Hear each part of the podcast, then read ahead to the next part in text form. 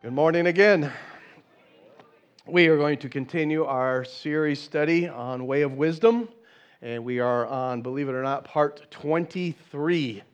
And we are going to look at honesty and dishonesty this morning. And I'd like to start with a story. I am not sure if the story is true or not, but seeming of the topic that we're talking with, with honesty and dishonesty, and also, being the start of a school year, the two go together. So here it goes the story. There once were a story told of four high school boys who hit spring fever a little early. Now, I know we're just getting started with school, so spring fever is not allowed to hit yet. But these boys had spring fever hit a little early and they skipped their morning classes. And when they arrived to school after lunch, they told their teacher that the reason that they were late was because their vehicle had a flat tire. So basically, they lied. The teacher gave her condolences, but then said to the boys, Well, you did miss a quiz this morning, and it's really important that we get this quiz taken care of. So I want you to sit down, take out a piece of paper and a pencil, and take this quiz, and we'll get it over with. And the boys settled into their seats. The, the teacher then asked question number one Which tire was flat?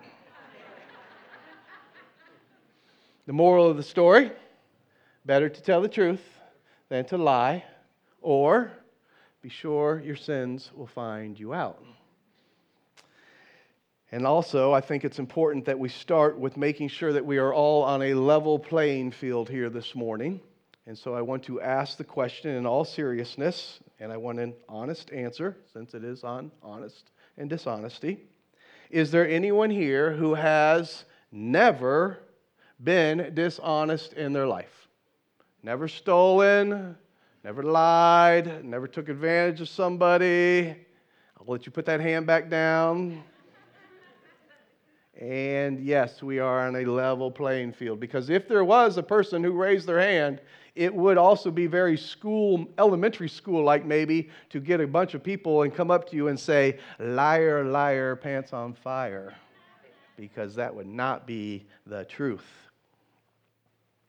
from a study of 2017 on dishonesty, specifically on the topic of lying. There was a survey taken, and it was placed into an article.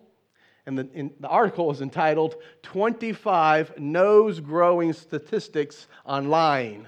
So I guess it's the Pinocchio effect, if you will, right? And here are some things that they, the survey reported, and I think some of you would say, yep, absolutely. Maybe some you'll be shocked with. The average child begins to tell lies at the age of two. Well, they start talking at two. There you go. The survey also asked inside of like family relationships and friends, who gets lied to the most? Answer parents. 86% of the time, followed by friends 75%, siblings 73%, and spouses, we lie to each other 69% was that number. Not 69% of the time, but that's numbers that they came. The workplace was not included in the environment, which would have been interesting of how often the employer lies to the employee and vice versa for you business people, but that's another survey. Uh, it asked, Where are most lies seen? 40% of lies are seen on resumes. 90% of lies are seen on dating services. Anyone go through that dating service and found success? Seriously? No? I am not letting my kids do it. I'm just not going to, to do that. So, um, this was a shocker to me. It went on to say when meeting someone new, the average person will lie two to three times in the first 10 minutes of meeting that person. That's shocking to me. Like, I've met some new people today. I promise I did not lie to you today. On average, not a shocker, men lie more than women. I don't know if that's a shocker. Are you shocked by that?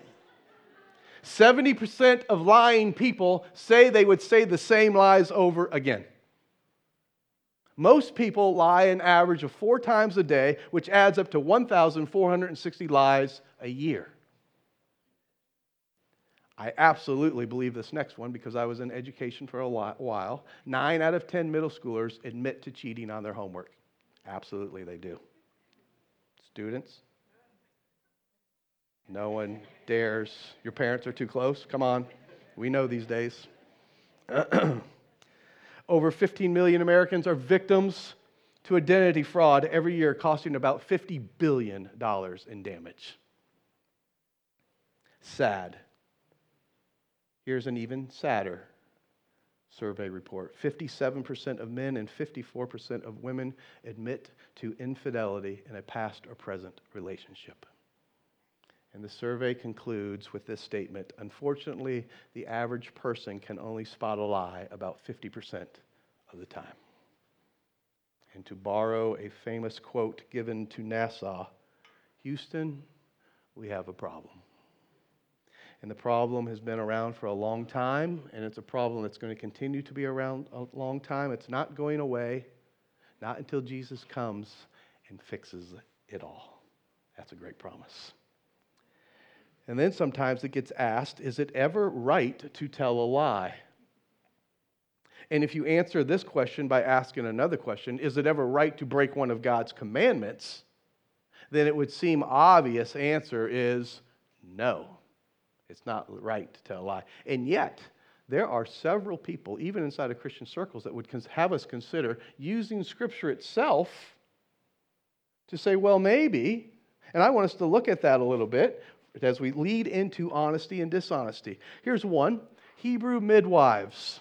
In Exodus chapter 1, the Egyptian Pharaoh, he is on the idea that Israel is going to rise up and be a threat to him, even though they are in slavery. So he comes up with the idea of we are going to kill all the baby boys that are born.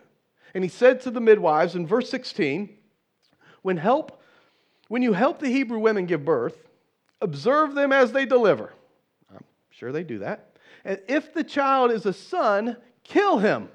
But if it's a daughter, she may live. But verse 17 says, The Hebrew midwives, however, feared God and did not do as the king of Egypt had told them, and they let the boys live.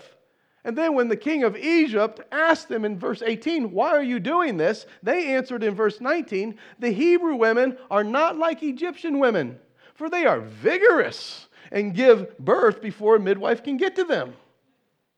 Now, perhaps this text should be read exactly as it says, and that's exactly what happened. That these Hebrew women were just that vigorous when it came to childbirth, and they couldn't get there in time.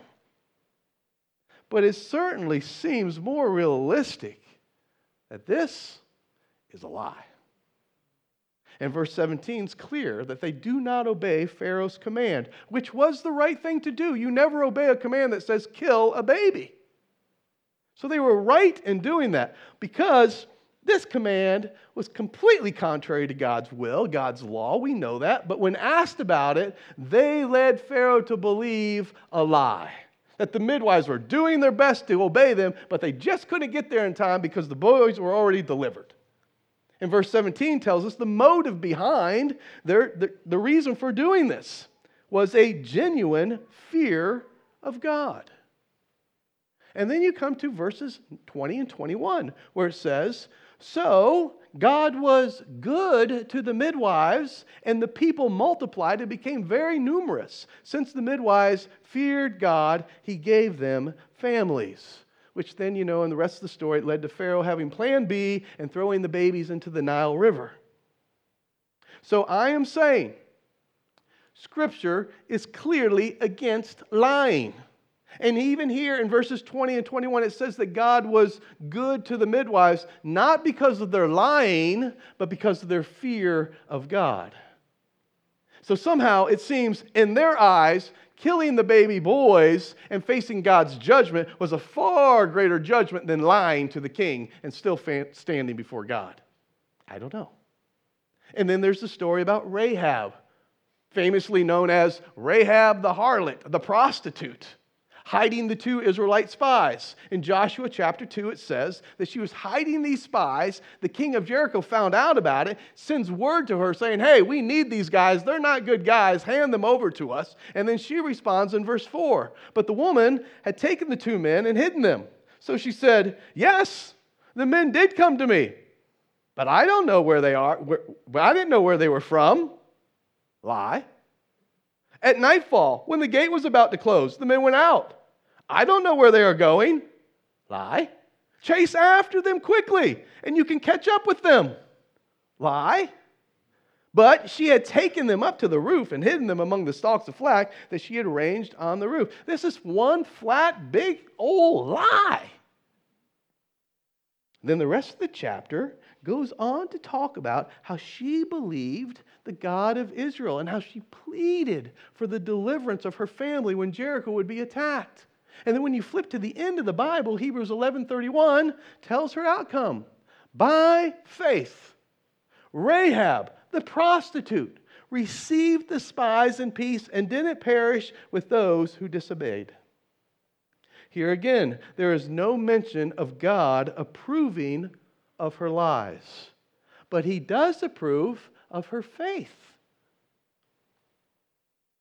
And then what do you do when you consider people like Corrie Ten Boom, who was protecting the Jews from the Nazis in World War II? And other people like her all throughout history. Living lies consisted of lying to protect human lives from evil people. So, is it ever right to lie? I would answer no. And yet, I would also acknowledge that it is possible to fear God like the Hebrew midwives, or to have a faith like Rahab, or to have extreme life threatening situations like Corrie Ten Boom and others who countered evil by lying, while also saying at the same exact time, in situations like these, God never recommends or commends the lying. And I think to bring this to 2021, we also must mention on this question is it ever right to lie? The examples that we've just shared and listened to here are nowhere close to our normal lives. Anyone in an extreme situation like the midwives? Anyone have a situation like Rahab's going on and Corrie Ten Boom life going on at your house? No, absolutely not. When we lie, it is flat out S I N sin. It is selfish, self centered sin. And so, what I want us to look at in the book of Proverbs, it definitely makes a crystal clear picture that God adores honesty and he detests dishonesty. And the word will speak for itself. So, let's do that. The book of Proverbs identifies two main ways of dishonesty Number one way, dishonest acts like stealing, cheating, infidelity. And number two way, dishonest speech, dishonest words, mostly lying. Let me show you from the book of Proverbs. I'm going to deal with six verses on dishonest acts and then four verses on dishonest speech. Proverbs 11:1. Dishonest scales are detestable to the Lord but an accurate weight is his delight. Proverbs 20:10. Differing weights and varying measures, both are detestable to the Lord. Proverbs 20:23. Differing weights are detestable to the Lord, and dishonest scales are unfair. Proverbs 16:11. Honest balances and scales are the Lord's. All the weights in the bag are his concern. Does that not look like four verses that are almost identical? The point the, writer is referring to an ancient practice among unscrupulous merchants. I mean, think of really, really, really greedy businessmen, and that's the picture that we're getting right here. If you wanted to purchase, let's say, five pounds of sugar, the merchant would take out of his bag and put on one side of the scale a five pound stone, a supposedly five pound stone, and then he would fill up the other side with five pounds of sugar. And it was even, you had your deal. You got what you paid for. But a lot of times, these merchants, they would put a four pound stone on the scale and no one would know it. it. It said five, but it was really only four. So, in other words, the person purchasing the sugar got ripped off cheated, dishonest act. And there were times where this scenario would be flipped. Maybe the purchaser was the one who had his bag of rocks. Oh, I got my rocks. I'll put it on the scale. And he'd put a four pounder on the scale. Excuse me. He put a six pounder on the scale. That seems right. Do my math up here. I was like, wait a minute. That's not right. Four, six. Got, got me? Put a six pounder on the scale. And then when he would get the sugar going, going, going, going, going, he wouldn't get five pounds of sugar. He'd get six pounds of sugar. He'd get an extra. So now he's ripped off the merchant. In either case, Such deceitfulness is detestable to the Lord. This is not shrewd bargaining. Some of you who are really good shoppers and really want to work the system, this is not that. This is dishonest. And we cannot just simply rationalize this by saying, well, everyone's doing it, so it makes it okay. It's strong language. It's detestable to the Lord. That's leaves a taste in your mouth. Detestable. God is concerned with the little things in our life, like a pound of sugar, just as He is with the big things in our life. And it is stunning, stunning to think that God views everything that we do as either an abomination or a delight to Him. Every act goes on the scale, one side or the other.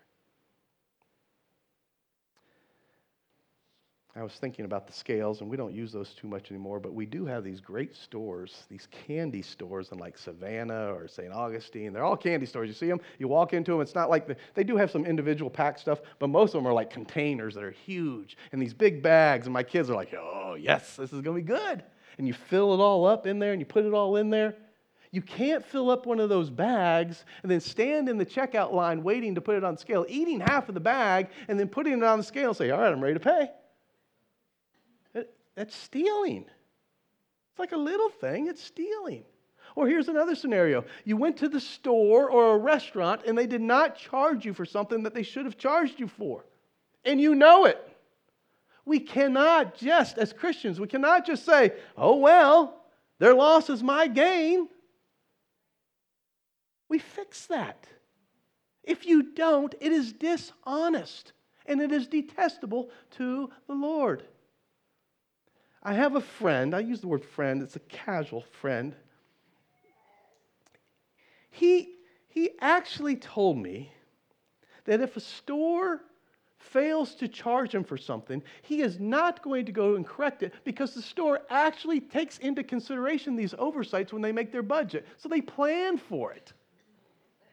And I said, man, that is wrong. That is wrong to think that. This very same friend is the same guy who's going to look for a free appetizer in a restaurant or 15% off the bill because he looks for a little minor detail and brings it to the manager's attention. I need an appetizer out of this.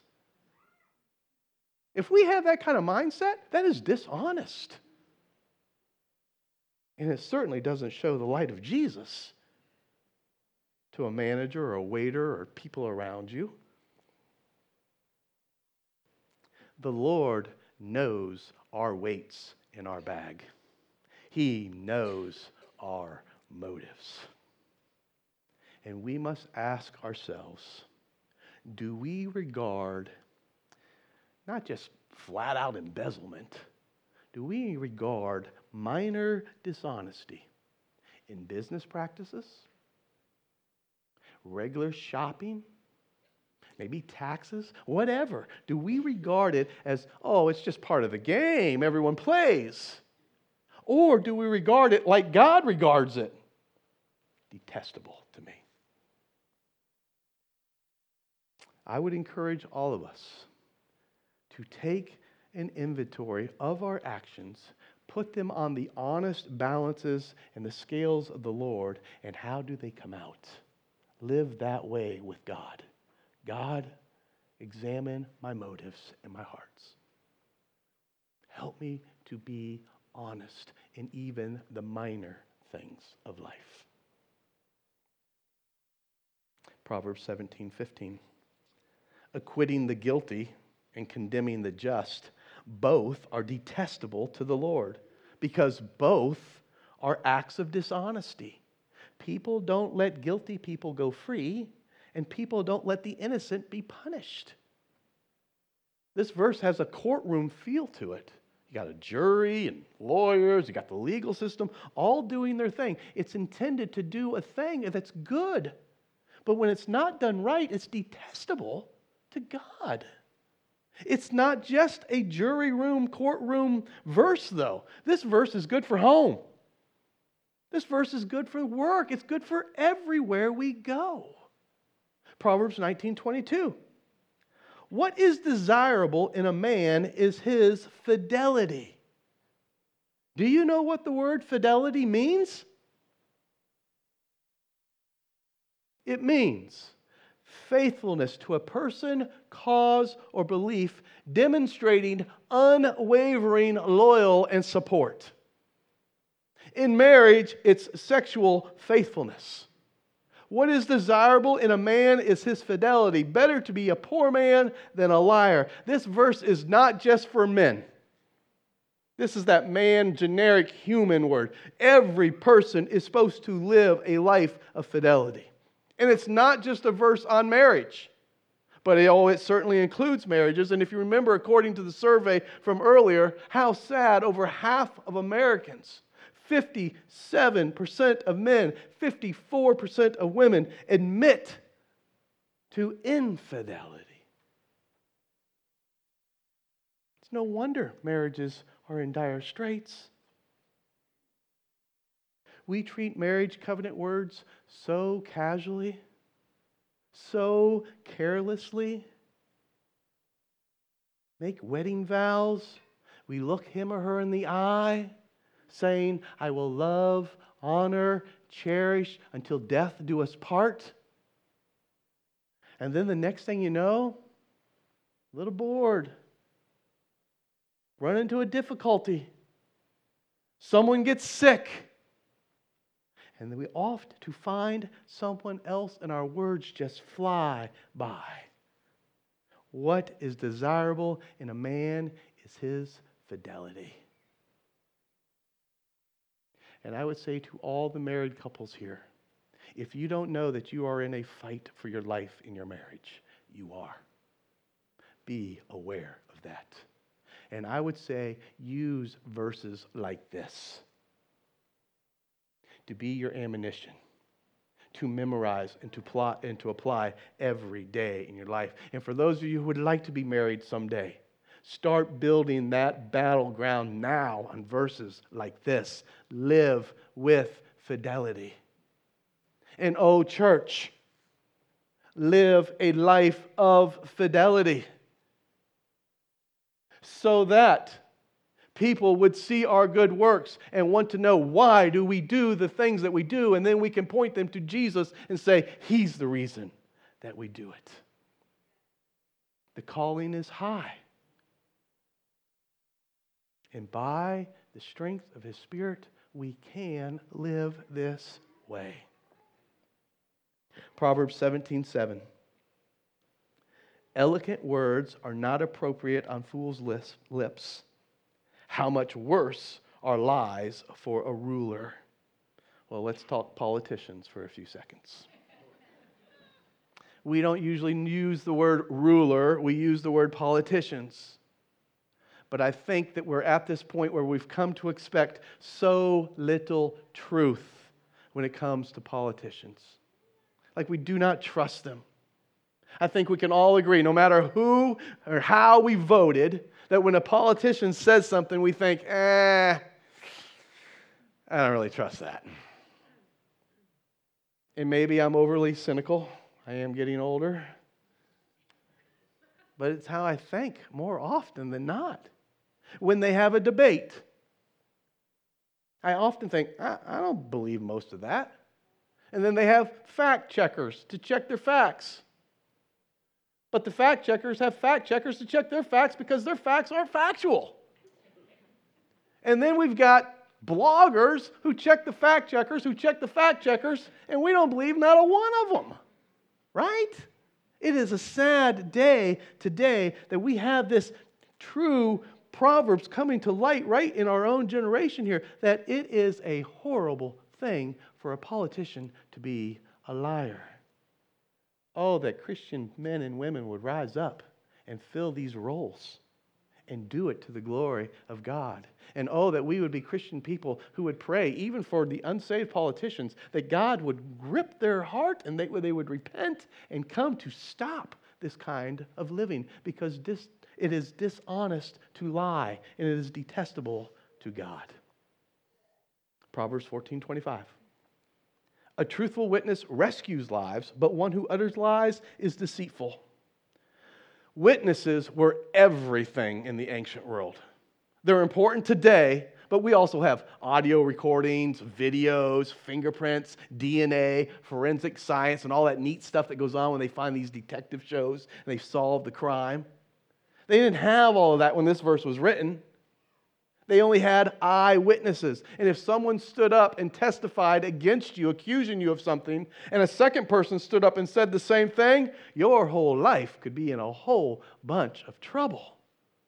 And that's the point of this verse for us, for all people, to be truthful witness. And when we do, it is as if we are rescuing the lives of people. Point be honest with your words. Be honest with your words about other people. I had a conversation this morning with two people unrelated at different times, and both came to the same conclusion that in middle school kids are the worst because they're not honest. They're little vicious people. Sorry, middle schoolers. I, I spent 20 years with you, so I say that in love. Um, but there's a reason people want to be high school teachers. Since, never mind. Uh, Proverbs 26, 18, and 19. Like a madman who throws flaming darts. getting this now, all right? Put this in your head. Like a madman throwing flaming darts and deadly arrows, so is the man who deceives his neighbor and then says, I was only joking. Ooh, that's right, ooh. It's quite the mental picture. This is the person who does a dishonest act, does, says a uh, dishonest thing, and then gets caught and says, Kidding, I was just kidding. Can't you take a joke? Back to middle school. No, it's not. It's us, adults. We do this as well. And the reality is, it is no joke to God. When He calls it plain what it is, He says, It is detestable to me. I hate it. Don't act this way. Some of us are compulsive exaggerators. Guilty. And it may seem like a little thing, but when we really break it down to the nitty gritty, this falls into the category that God is concerned about our exaggerations. So, no, how, no, how, no matter how big you say the fish was, or how grand your job was and they gave you this big bonus, or you went out on this experience and it was all this, we tend to exaggerate the truth. And there's a question to ask Are you someone who can be trusted to represent yourself accurately in even the smallest details of your life? That's a question that I drew for myself as I was studying this week. Be honest. Love what God loves and hate what God hates. Don't be dishonest. And one last one, Proverbs 19:9. A false witness will not go unpunished, and one who utters lies perishes. There is this kind of connection between the practice of dishonesty and the condition of a person's heart that causes biblical writers to write stuff like this that says this practice of lying in our everyday, ordinary lives, when people do that, it's like they are outside the scope of salvation. Boy, that's, that's a serious claim. And yet, that's the way the writers of the Bible talk over and over again. And when they talk that way, I say we should really pay attention to this. If you have ever broken command number eight or command number nine of the Ten Commandments, this is a serious offense. We have fallen short of God's standard. Do you know what command eight and nine are of the ten? Exodus chapter 20, verses 15 and 16. Number eight, do not steal. You've already admitted you're guilty of that, and as am I. Command number nine, Do not give false testimony against your neighbor. That's a dishonest word or a lie. And so it makes us ask the question well, where do lies come from anyway? Why do I do this? Why do I struggle with lying? Ephesians 4 tells us. Verse 22 uses some unique words. Put off your old self, which belongs to your former manner of life and is corrupt through deceitful desires. And then verse 25, therefore, having put away falsehood, that's lying, let each one of you speak the truth with his neighbor, for we are members one of another. Paul is writing to a group of people here in Ephesians, probably a fairly new bunch of Christians. And his instructions are put off the old self. Put away falsehood. That's the former life. That's the way you used to live. But now that you're in Christ, there's a new way of living. And it's not deceitful desires, it should be honest desires. And it should not be falsehood, but it should be speak the truth. So, where does lying come from? It comes from our old man. That spiritually dead person inside of us that we have going on. In other words, the reason we lie is because we have desires that we shouldn't have, and the reasons that we have them is because we are deceived about what is truly desirable. Because that old man in us, it is still kicking. It is a war going on inside your body and in your mind and in your hands and in your feet and all of your actions. And it is on the spiritual man and the spiritually dead man. They are at war one with another. And when we lie, it's because we believed the deceitful desires, the stuff not from God. And we have got to crush that guy. And it ain't easy. And that's why the Holy Spirit is such a sweet gift from Jesus because He makes it possible to do what we cannot do. I think if we boil it all down, the deceptive desires that lead people to, to be dishonest can be summed up in three categories. People lie because of pride, people lie because of fear, and people lie because of greed. There might be more categories, but I think these three catch a lot of the lies.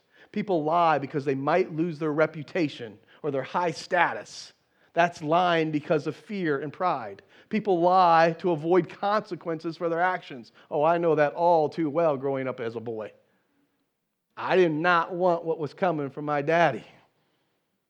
And I would lie. I lied because of fear and pride. People lie to get stuff and more stuff. That's lying because of greed. All throughout Scripture, we could look at ginormous sections of Scripture that talk about people lying and being dishonest. I just want to give you two as we end this sermon. So, Matthew 21, 23 through 27. First, we're going to see lying because of pride and fear.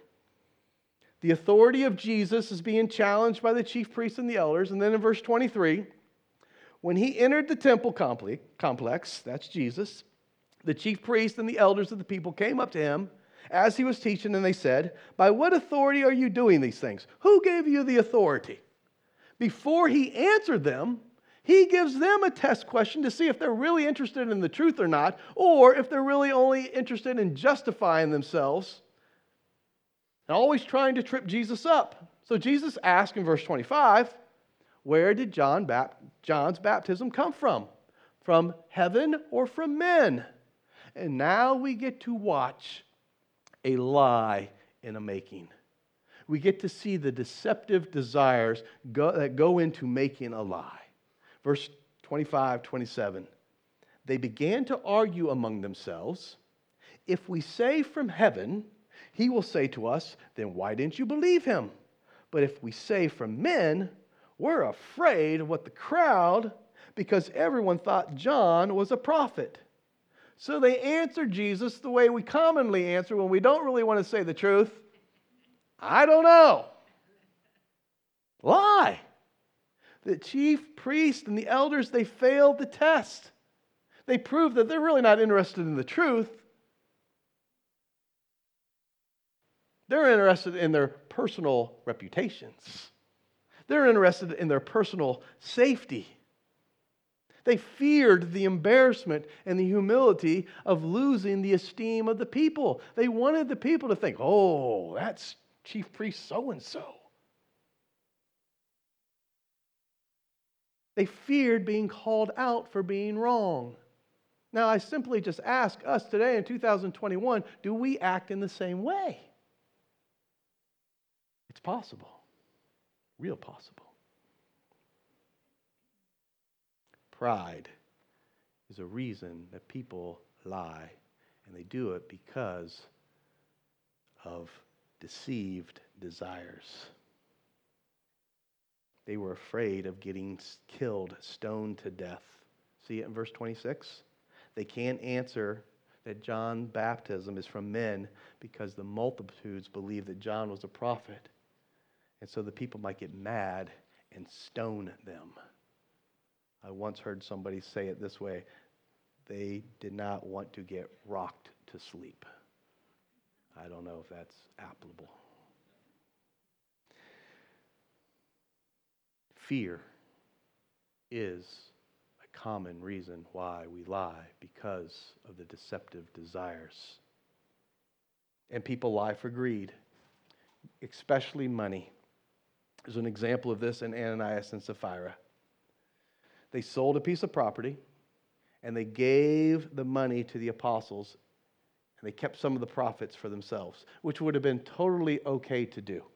It was their property and their money except they presented it in a way of saying, Here, apostles, here's all the money, when really they had a good bag for themselves, apparently. I just let me read it to you straight from Acts chapter 5, 1 through 11. A man named Ananias, with his wife Sapphira, sold a piece of property. However, he kept back a portion, a part of the portion of with his wife's knowledge, and brought a portion of it and laid it at the apostles' feet. Then Peter said, Ananias, why has Satan filled your heart to lie to the Holy Spirit and keep back part of the proceeds from the field? Wasn't it yours while you possessed it? And after it was sold, wasn't it yours for your disposal? Why is it then that you plan this thing in your heart? You have not lied to men, but to God. When he heard these words, Ananias dropped dead, and a great fear came on all who heard. The young men got up, wrapped his body, carried him out, and buried him. There was an interval of about three hours. Then his wife came in, not knowing what happened. Tell me, Peter asked her, did you sell the field for this price? Yes, she replied, for that price. Then Peter said to her, Why did you agree to test the Spirit of the Lord? Look, the feet of those who buried your husband are at the door, and they will carry you out. Instantly she dropped dead at his feet. When the young men came in, they found her dead, carried her out, and buried her beside her husband. Then great fear came on the whole church. I bet it did. And all who heard these things.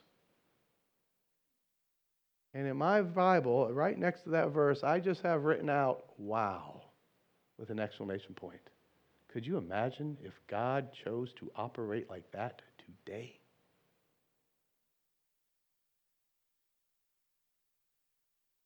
Peter asked Ananias, How did Satan get you to lie? How did he deceive you into thinking that it is more blessed to keep than to give? How did he do that, Ananias?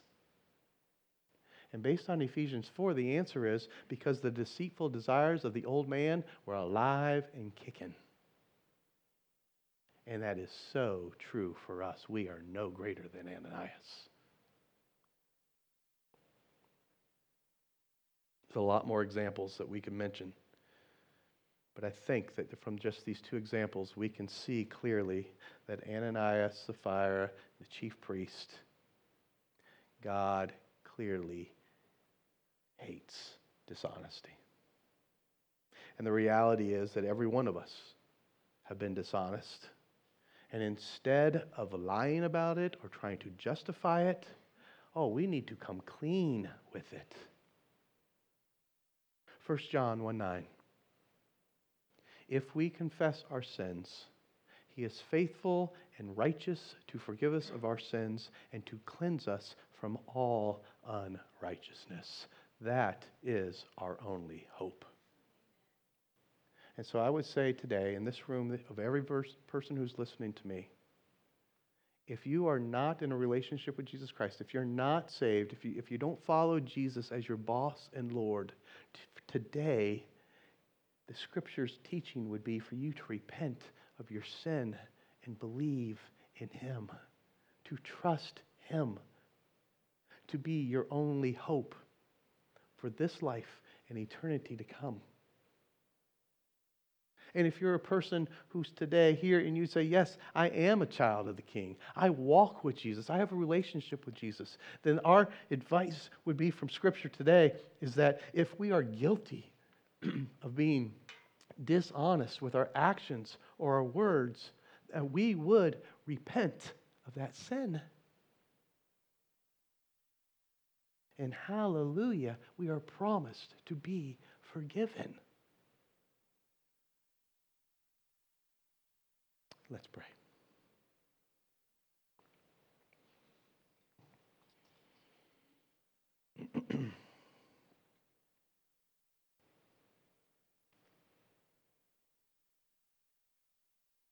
when we hear words like this, Scripture shows time and time again that if God is moving in your heart, that the time to act on it is now. Yes, it's true that as long as you have breath and you're living, that there is time to do repenting of sins. But the teaching of the Bible over and over again is hear the word of God and repent. And I just know that as I studied this week, that this was a very good sharpening lesson, reminder for me. God showed me little things in life that He would call detestable. And so you have to remove it. Oh, Father.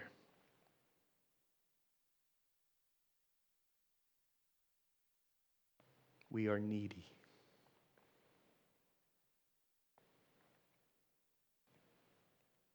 We need your grace, your mercy.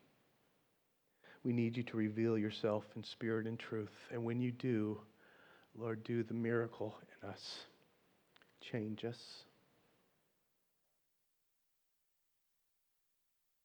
And Lord, I'd ask just now then that our prayer be Holy Spirit, do what is necessary, that you would have your Holy Spirit do what is necessary for our lives, each and every one of us. Change us according to your will. Father, I'd ask that we would be a community that would dare to get involved with someone else's life, that we would go into accountability with another person or a group. Lord, make us be able to trust others even in our vulnerability. Let others see the weights in our bags. And Lord, it's such a sweet thing when we act this way with one another, when we come along and encourage one another and pray for one another. Lord, I ask that the community here at Good News and, and the Church Universal would live in this kind of a way in a way that is a delight to you. And that it would be a great reflection of your greatness. And that others that we live around and do life with would ask us, why do we do the things that we do? And we'd be able to say, it's because of you. So let us die to self and live in the power, wisdom, and strength of Jesus Christ. In Jesus' name we pray. Amen.